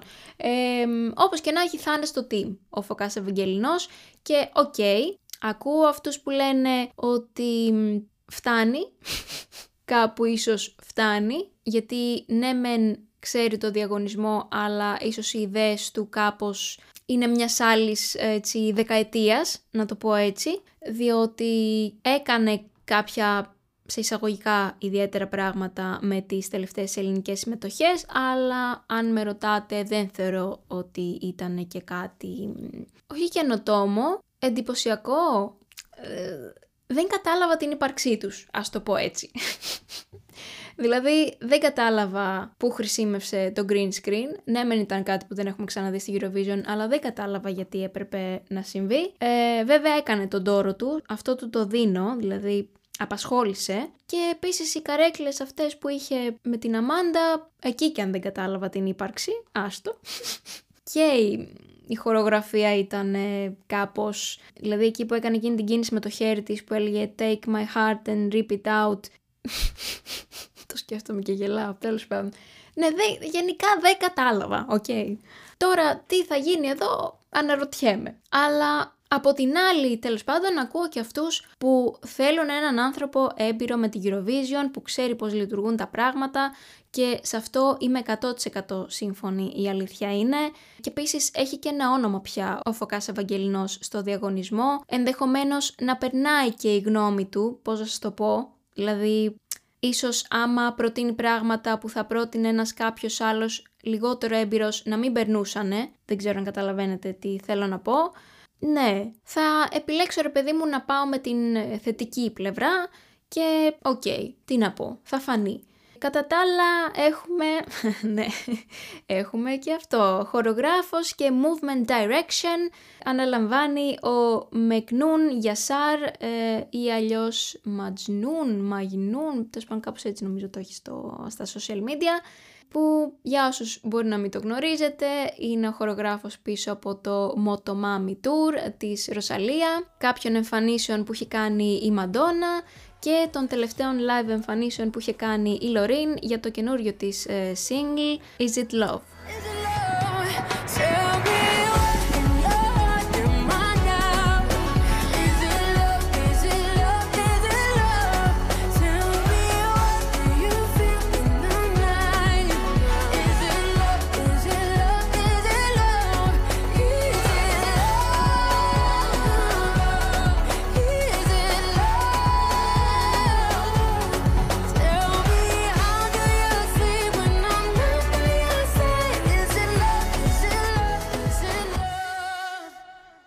Και ok, okay, κοιτάξτε, ε, στο Motomami Tour ε, με έχει εντυπωσιάσει η αλήθεια είναι, δεν το είχα δει, δεν ήμουνα και καμιά ιδιαίτερη φαν, ούτε είμαι δηλαδή κάποια ιδιαίτερη φαν της Ροσαλία, αλλά έτσι που έψαξα ρε παιδί μου τώρα, αναγκαστικά, μπορώ να πω ότι με εντυπωσίασε αυτό που είδα στο Motomami Tour. Εντάξει, βοηθάει προφανώς και ο καλλιτέχνης με τον οποίο συνεργάζεται, προφανώς, γιατί το λέω αυτό βασικά, γιατί π.χ. η χορογραφία που είδα να κάνει με την ε, Λορίν, εντάξει, ok. Okay. Δεν εντυπωσιάστηκα, ας πούμε, να πω wow, τι είναι αυτό που βλέπω. Αλλά ok, okay. είπαμε, έχει να κάνει με τον, ε, με τον καλλιτέχνη με τον οποίο έχει να συνεργαστεί. Τώρα, της Μαντόνα στην συνεργασία δεν έχω δει, η αλήθεια είναι μου διαφεύγει. Δεν ε, το έχω τσεκάρει, θα έπρεπε ενδεχομένως. Αλλά γενικά ξέρουμε ότι έχουμε ένα όνομα μαζί μας που επίσης έχει εμπειρία από ό,τι φαίνεται και με μεγάλα ονόματα και με ονόματα Αμερικής δηλαδή, όχι ευρωπαϊκά. Οπότε έχω ένα καλό feeling ότι θα γίνει ωραία δουλίτσα. Επίσης έχω μια αίσθηση ότι πρέπει να έρχεται Ελλάδα, γιατί τον ακολούθησα εγώ τον ε, Μεκνούν Γιασάρ και φαίνεται ότι ταξίδευε σήμερα για κάπου. Δεν ξέρω μπορεί και για κάπου εδώ κοντά. Anyway, ε, και κλείνουμε με το Art Direction, ε, το οποίο έχουν αναλάβει οι NMR. Τώρα, τι θα πει Art Direction θα μου πείτε εσείς τώρα, θα ρωτήσετε. Ε, κοιτάξτε να δείτε τώρα.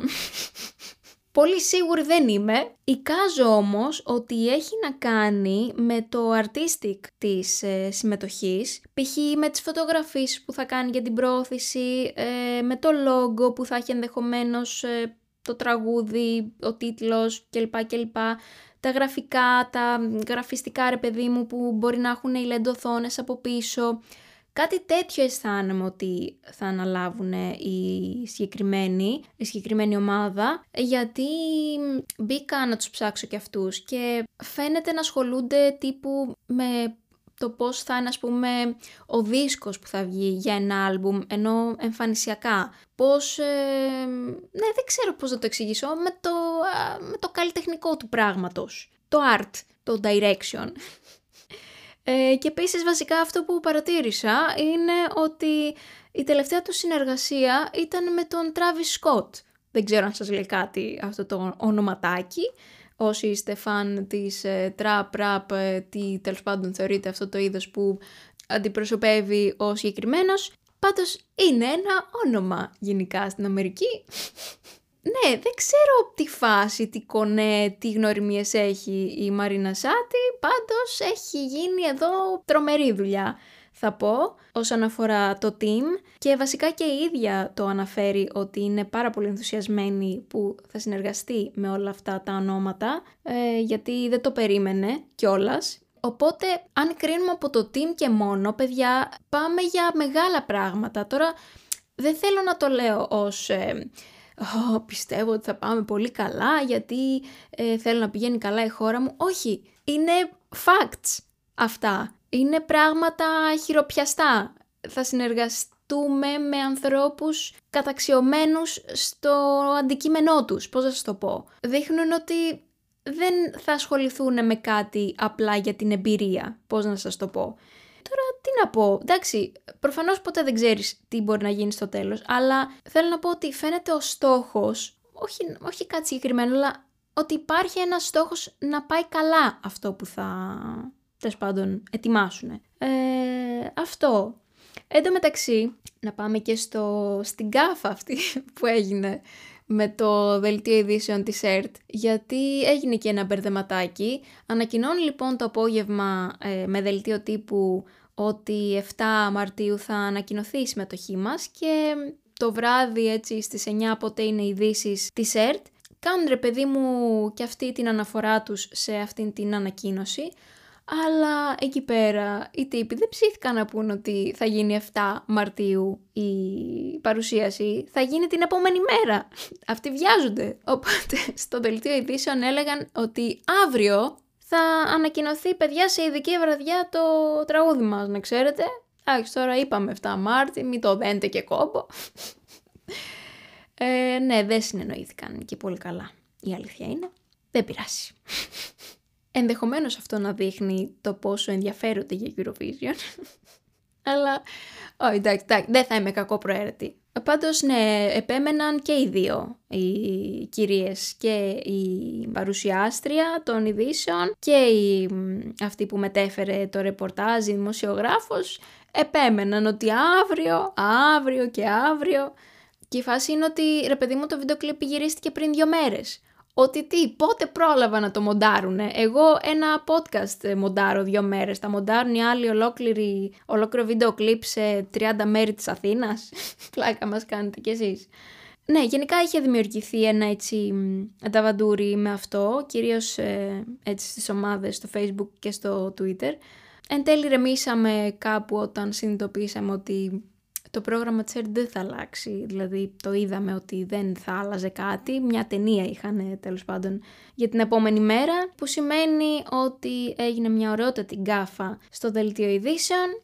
Ε, α, εντωμεταξύ, sorry, είναι αυτό που πήγα να πω, δεν υπάρχει ήρμος ε, στη σκέψη μου ιδιαίτερος.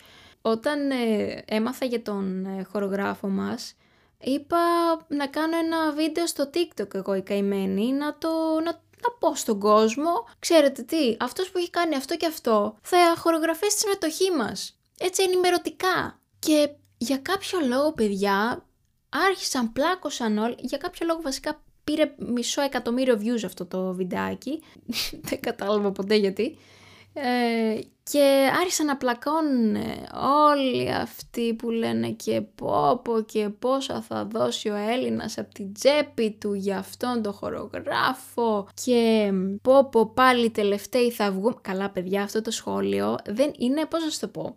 Δεν λείπει ποτέ από οτιδήποτε και αν στείλουμε ρε ότι και το καλύτερο τραγούδι του κόσμου να στείλουμε, πάντα θα υπάρχει ένας Ελληνάρας που θα πει πω πω πάλι πρώτοι από το τέλος θα βγούμε. να ξέρετε, δεν υπάρχει περίπτωση να μην υπάρξει αυτό το σχόλιο. Βέβαια θα μου πεις, οκ, εντάξει, είναι και το ότι ποτέ δεν θα συμφωνήσουμε όλοι για ένα τραγούδι, γιατί γούστα είναι αυτά, προφανώς.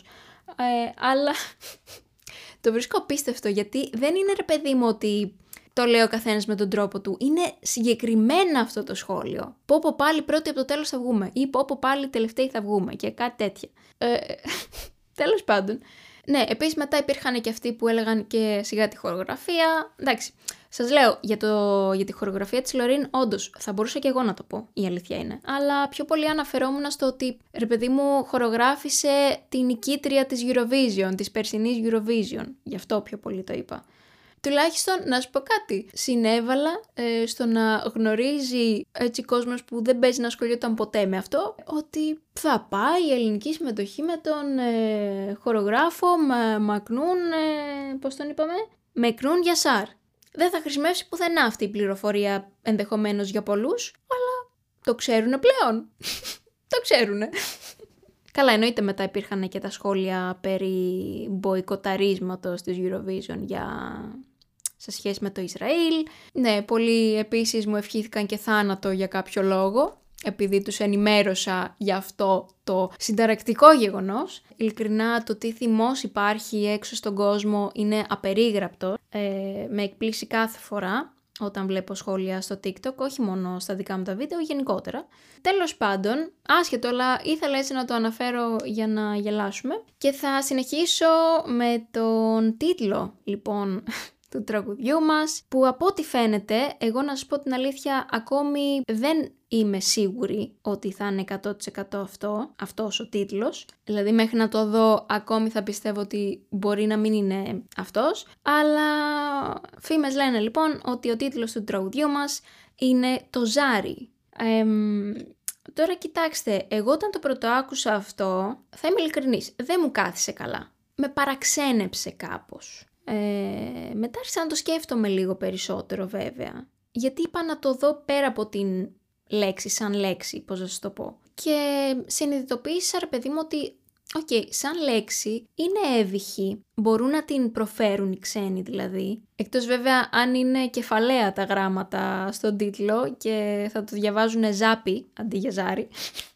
Και επίσης ε, κάποιοι έλεγαν ότι μπορεί να το μπερδεύουν με το Zorra, Θώρα, πώς λέγεται το, ο ισπανικός ο τίτλος. Ο τίτλος μάλλον του ισπανικού τραγουδιού. Γιατί η αλήθεια είναι ότι το Zorra και το Ζάρι κάπως μοιάζουνε.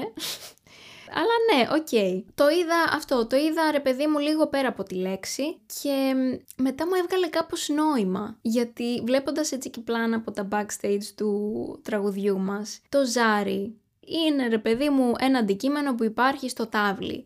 Και το τάβλι είναι ένα έτσι παιχνίδι που παίζουν σε μεγάλο βαθμό οι μεγαλύτερης ηλικίας έτσι άνθρωποι.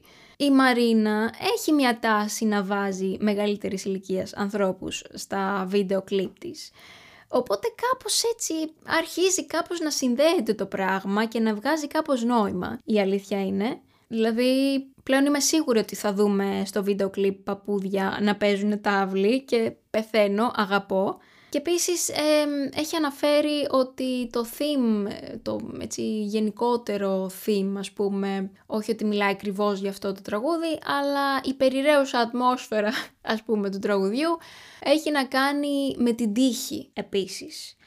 Και το αν θα τύχει εξάρες ε, στο τάβλι εξαρτάται από την τύχη, η αλήθεια είναι.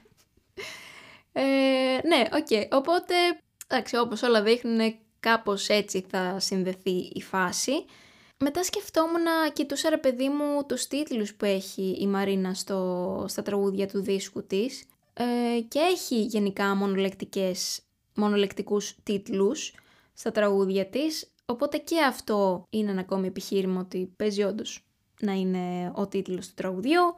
Τέλος πάντων, και θα πάω τώρα και στο βίντεο κλιπ, τα backstage που είδαμε, γιατί από την Τετάρτη και μετά έγινε ο χαμός ε, με το backstage υλικό που βγήκε στις εκπομπές της ΕΡΤ. Δεν περίμενα, όχι τι να σας πω, δεν περίμενα ποτέ ότι θα γίνει αυτό το πράγμα, ότι θα ενδιαφερθούν τόσο πολύ εκπομπές της ΕΡΤ για να τραβήξουν backstage υλικό από το βίντεο κλιπ. Όχι μόνο το ότι δεν ενδιαφέρονται, αλλά πίστευα ότι θα είναι και άκρος μυστικό το όλο πράγμα, ότι δεν ήθελαν, ε, το team της Μαρίνας δεν ήθελε να βγει τίποτα προς τα έξω, αλλά από ό,τι φάνηκε όλα έγιναν σε συνεργασία με την ΕΡΤ. Πολύ ενθουσιάστηκα που είδα backstage υλικό, θέλω να ξέρετε. Όχι τίποτα άλλο, απλά αυτό που είδα ήταν άκρος επαγγελματικό. Δεν ξέρω αν θα είναι άκρος Eurovisionικό, αλλά είναι σίγουρα άκρος επαγγελματικό. Όπως ε, μας αποκάλυψε η Μαρίνα θα έχει στοιχεία χιούμορ αλλά και αλήθειες που γενικά αυτό, αυτά τα δύο στοιχεία τα βάζει τελευταία στα βίντεο κλιπ της. Π.χ. πάρτε παράδειγμα και το του κουτούμ, εγώ το είπα. Το είπα ότι θα μοιάζει με το κουτούμ, παιδιά, εγώ το είπα. Και επίσης ε, και στο πάλι και στο σπίρτο και βενζίνη έχει γενικά, της αρέσει να βάζει έτσι κάπως ε, στερεοτυπικά στερεοτυπικές εικόνες ας πούμε της επαρχίας όμως, της ελληνικής επαρχίας, όχι τα στερεοτυπικά της Ελλάδας γενικότερα όπως είναι ε, η φέτα, η χωριάτικη, τα νησιά, η θάλασσα μπλα μπλα μπλα που έχει πει κιόλας ότι δεν θέλει να αναδείξει αυτό, φτάνει και συμφωνώ 250% μαζί της ότι φτάνει, δεν θέλουμε, τα ξέρουμε ήδη αυτά για την Ελλάδα. Ας δούμε λίγο πέρα από αυτά, γιατί δεν είναι μόνο αυτά η Ελλάδα, η Ελλάδα είναι και τα χωριά της, έτσι.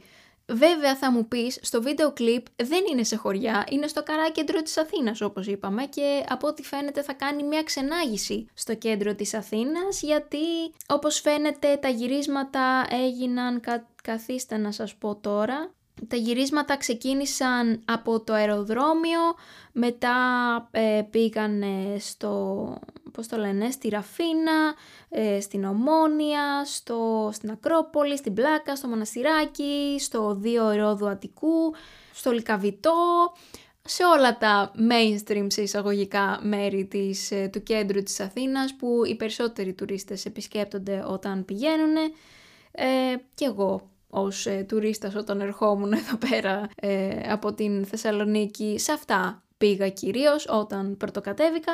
Ναι, αυτό στην ουσία το main, ε, το κεντρικό θέμα μάλλον ε, του βίντεο κλιπ είναι αυτό, ότι θα υπάρχει έτσι ένα χιουμοριστικό tour στην Αθήνα, από ό,τι κατάλαβα. Και αυτό που μου αρέσει πάρα πολύ επίσης στη Μαρίνα είναι ότι θέλει να παρουσιάσει μια ιστορία να πει κάτι. Και είμαι σίγουρη ότι θα δούμε κάτι σαν ένα, πώς θα το πω, μίνι ντοκιμαντέρ, πώς θα το πω. και αυτό θα κεντρήσει πάρα πολύ το ενδιαφέρον πιστεύω. Πέρα ρε παιδί μου από τα, τα αξιοθέατα που προφανώς ήταν εντυπωσιακά και εικόνες, πιστεύω ότι θα κεντρήσει πάρα πολύ το ενδιαφέρον ε, των ξένων αυτό. Μπορεί επίσης λίγο και να σου παίρνει λίγο την προσοχή από το τραγούδι ενδεχομένως. Εκτός αν είναι πάρα πολύ έτσι, κεντρικό και ιδιαίτερο το τραγούδι. Θα φανεί αυτό, θα φανεί. Τέλος πάντων, εντωμεταξύ έβλεπα το backstage σε υλικό που είχαν ε, παρουσιάσει στο Studio 4, που ήταν και το πιο ολοκληρωμένο σε σύγκριση με τις άλλες εκπομπές, τέλος πάντων. Ε, και παιδιά, σταματούσα καρέ-καρέ τα πλάνα για να δω τι μπορώ να καταλάβω από το τι θα δούμε στο βίντεο κλιπ και επίσης για να ψάξω easter eggs. Λες και έβλεπα τρέιλερ ταινίας εγώ εντωμεταξύ. Ε, και παραδόξως, παιδιά βρήκα πολύ ωραία easter eggs γιατί υπήρχε ένα καρέ στο οποίο υπήρχε ε, μια φωτογραφία του ξυλούρι που στα live της όσοι έχετε πάει και βασικά έχετε δει κιόλας γιατί υπάρχει πλέον και στο YouTube. Λέει το Μερακλίνα που είναι τραγούδι των ε, εγγονών του ξυλούρι, νομίζω, ναι, των εγγονών τα δύο αγόρια που δυστυχώς δεν θυμάμαι τα ονόματά τους, αλλά τέλος πάντων αυτοί το έχουν. Ε, είναι δικό τους το τραγούδι, ας πούμε, που λέει η Μαρίνα στο live της. Καλά βέβαια, όχι μόνο αυτό, γιατί είναι ο Ξυλούρης, προφανώς, είναι κληρονομιά. Αυτός ε, ο καλλιτέχνης για την Ελλάδα, επίσης σε μια άλλη άκρη του καφενείου, γιατί θα υπάρχει προφανώς ε, έτσι σκηνές σε καφενείο, που έχει αφίσα από το γύρο 2004 Παιδιά την αγαπώ αλήθεια σας λέω. Που είναι ρε παιδί μου ένα αξιοσημείωτο γεγονός για την σύγχρονη ελληνική ιστορία ας πούμε. Δεν ξέρω επίσης αν κάνει και κάποιο είδος έτσι hint ότι θα μπορούσαμε να ζήσουμε αντίστοιχες στιγμές. Δεν ξέρω, εγώ λέω με το δικό μου έτσι αθώο μυαλό. Ε, πρέπει να ηρεμήσω νομίζω λίγο. Και τι άλλο είδα. Είδα ε, για ένα δέκατο του δευτερολέπτου είχε και ένα πλάνο με ένα τάβλι και δύο ζάρια πάνω, οπότε ναι, τα στοιχεία μάλλον είναι πολλά πια που επιβεβαιώνουν ε, τον τίτλο του τραγουδιού μας. Anyway, τι να πω παιδιά, ειλικρινά έχω φτάσει στο σημείο να οικετεύω. Να μην απογοητευτώ από το τραγούδι γιατί το hype όλο και ανεβαίνει και όπως έχω πει πολλές φορές πια φοβάμαι αυτή την πτώση, αν υπάρξει, μακάρι να μην υπάρξει. Το στοιχείο, έτσι ίσως το πιο 38 βασικά που έχουμε μέχρι στιγμής είναι ότι είναι τραγούδι που μοιάζει, είναι στο ύφος του, του δίσκου της, του project τέλος πάντων που έχει κάνει αυτό το τελευταίο διάστημα, το οποίο το θέλουμε βασικά, είναι ένα θετικό ε, στοιχείο. Τώρα σαν ε, hint που μας έχει δώσει είναι ότι... Μιλάω και εντωμεταξύ πόσες ώρες παιδιά, παίζει να ηχογραφώ δύο ώρες. το hint ναι, που μας έχει δώσει είναι ότι αυτή τη φορά το πάει ένα βήμα παραπέρα. Τώρα, τι ακριβώς σημαίνει αυτό, κανείς δεν μπορεί να ξέρει, μόνο η Μαρίνα το ξέρει αυτό και τι μπορεί να, να σημαίνει αυτό όσον αφορά το τραγούδι και το τι σημαίνει για αυτήν, για την ίδια. Το ότι πηγαίνω κάτι ένα βήμα παραπέρα Α, εντωμεταξύ. Πω, πω, ναι, είναι και αυτό. Παιδιά, δεν θα τελειώσω ποτέ αυτό το, αυτή την ηχογράφηση. Ναι, να σχολιάσω λίγο και αυτό το αποσπασματάκι που έχει διαρρεύσει, που πολλοί λένε ότι είναι απόσπασμα από το τραγούδι μας. Κοιτάξτε, στην αρχή ήμουνα κάθετη ότι δεν υπάρχει μισή πιθανότητα να διακινδύνευσαν στο καράκεντρο, ξαναλέω, της Αθήνας, να βάλουν στην διαπασόν απόσπασμα από το τραγούδι. Δηλαδή δεν παίζει να είναι τόσο ηλίθι. Πολύ χήμα να το πω. Και όντως ρε παιδί μου, εξακολουθώ να το πιστεύω αυτό. Βέβαια υπήρχαν πάρα πολλοί που έλεγαν όχι, δεν υπάρχει περίπτωση. Αυτό είναι παιδιά του τραγούδι, τελείωσε. Και σκεφτόμουν ρε παιδιά, βάλτε λίγο το μυαλουδάκι σας να δουλέψει. Είναι δυνατόν να ρισκάρουν κάτι τέτοιο. Ε, βέβαια. Θα σας πω. Είδα μετά επίσης ένα πλανάκι με τη χορογραφία που έκανε για το βίντεο κλιπ. Και θυμόμουν εντωμεταξύ το πώς πηγαίνει αυτό το αποσπασματάκι που ακούσαμε από αυτό που διέρευσε εν πάση περιπτώσει, που δεν έβγαζε καν νόημα αυτό που τα λόγια, δεν καταλάβαινες καν τι έλεγε, ούτε ακριβώς ο ρυθμός καταλάβαινες ε, πώς πήγαινε. Το μόνο που διέκρινες καθαρά, πέρα από τα πουλάκια που και λαϊδούσαν, είναι το ότι έλεγε μία τελευταία φορά τα, τα, τα, κάτι τέτοιο. Και βλέποντας τη χορογραφία της υπάρχει ένα στιγμιότυπο που η χορογραφία πάει ακριβώς, μα ακριβώς όμως έτσι όπως πηγαίνει και εκείνη η φάση που λέει τελευταία φορά τα τα τα. Δηλαδή άμα συγχρονίσετε την εικόνα με τον ήχο είναι λες και χορεύει όντως πάνω σε αυτό το κομμάτι. Που Προφανώς και χορεύει πάνω σε αυτό το κομμάτι αφού το έβαζε να παίζει την ώρα που χόρευε. Αλλά ενδεχομένως να έχουμε όντως ένα στίχο που λέει τελευταία φορά και αυτό το τα τα τα. Τώρα σίγουρα δεν θα το έχουμε ακριβώς έτσι όπως ακούγεται, σίγουρα 100% έχουν αλλοιώσει ε, τον ήχο και τη φωνή, δηλαδή δεν, δεν παίζει παιδιά να ισχύει κάτι αντίθετο, απλά ok, okay, είχανε ενδεχομένως το ρυθμό, σαν να είχε, είχε ένα demo ας πούμε, πολύ αρχικού σταδίου και απλά ο ρυθμός να είναι ο ίδιος, ώστε να μπορεί να κάνει τη χορογραφία. Αυτό. Ε, τώρα, είδα και την συνέντευξη που έδωσε στους Wiwibloggs. Ε, ok, okay, εντάξει, δεν είπε κάτι τρελό, όπως το περίμενα δηλαδή, αλλά αυτό που εισέπραξα γενικά είναι ότι ο William την έχει λατρέψει, την έχει αγαπήσει δεν ξέρω αν έχει ακούσει κάτι. Φαντάζομαι ότι δεν έχει ακούσει κάτι, αλλά μάλλον την πιστεύει πάρα πολύ. Του αρέσει πάρα πολύ το στυλ της, τα τραγούδια της. Πάντως φαίνεται να τη στηρίζει πάρα πολύ, το οποίο αυτό μόνο κακό δεν το λες, γιατί όπως σας είπα και την προηγούμενη φορά, πλέον αυτό το κανάλι και ο William ειδικά έχει σε εισαγωγικά πάντα δύναμη. Την δύναμη που έχουν ε, κάπως ε, influencers, να σας το πω έτσι. Οπότε ναι, μας συμφέρει όπως και να έχει. Και τέλος, και τελειώνω, Παναγία μου, θα ήθελα να σχολιάσω και κάτι επίσης που είδα, όχι επίσημο προφανώς, ε, σαν φήμη αισθάνομαι ότι υπάρχει ακόμα. Αν δεν ανακοινωθεί κάτι επίσημο δεν μπορώ να σχολιάσω πολλά. Πάντως έχω δει να ε, λέγεται πως θα γίνει κάποιο είδους Eurovision Party ε, εδώ εις Αθήνας και συγκεκριμένα 23 Μαρτίου κιόλας. Έχει βγει και η ημερομηνία, δεν ξέρω αν τα μάθατε. Όχι επίσημα όμως, ξαναλέω, οπότε δεν, ε, δεν ξέρω τι ακριβώς θα γίνει με αυτό, πάντως υπάρχει σαν φήμη. Τώρα, τι θα είναι, ποιος θα είναι, πώς θα είναι, ιδέα δεν έχω. Πάντως, αν συμβεί, που δεν ξέρω, μου, μου φαίνεται εντελώς απίθανο στο σενάριο, πραγματικά, αλλά αν συμβεί, εννοείται Εννοείται ότι περιμένω να σας δω εκεί, έτσι. Θα μπορούσε να είναι το πρώτο μας meetup, παιδιά. Ε, θα είναι τέλειο αν συμβεί ε, και θα χαρώ πάρα πολύ να σας δω. Αυτά. Λοιπόν, κλείνω αυτό το επεισόδιο. Φοβάμαι να δω πόση ώρα ηχογραφώ. Δεν ξέρω πώς θα μοντεριστεί αυτό για να βγει στην ώρα του. Λοιπόν, ε, αυτά. Εντάξει, πιστεύω η επόμενη εβδομάδα να είναι πιο χαλαρή, παιδιά, γιατί εντάξει, δεν βγαίνει και έτσι. Ε, έχουμε και άλλες δουλειές. Έχουμε και ένα YouTube που το έχω αφήσει στη μοίρα του. Λοιπόν, ε, α, καταρχάς τι λέω ρε παιδιά; Μισό την άλλη εβδομάδα είναι. Όχι, σε 10 μέρες είναι. Έχουμε και το τραγούδι της Κύπρου που βγαίνει στις 29 ε, Φεβρουαρίου. Ναι, σκέφτομαι να κάνω reaction, η αλήθεια είναι, στο κανάλι μου στο YouTube, οπότε μείνετε συνδονισμένοι, αυτό σημαίνει συντονισμένοι. Ε, αυτά, ελπίζω να σας άρεσε το 11ο αυτό επεισόδιο και εμείς θα τα πούμε στο επόμενο. Γεια σας!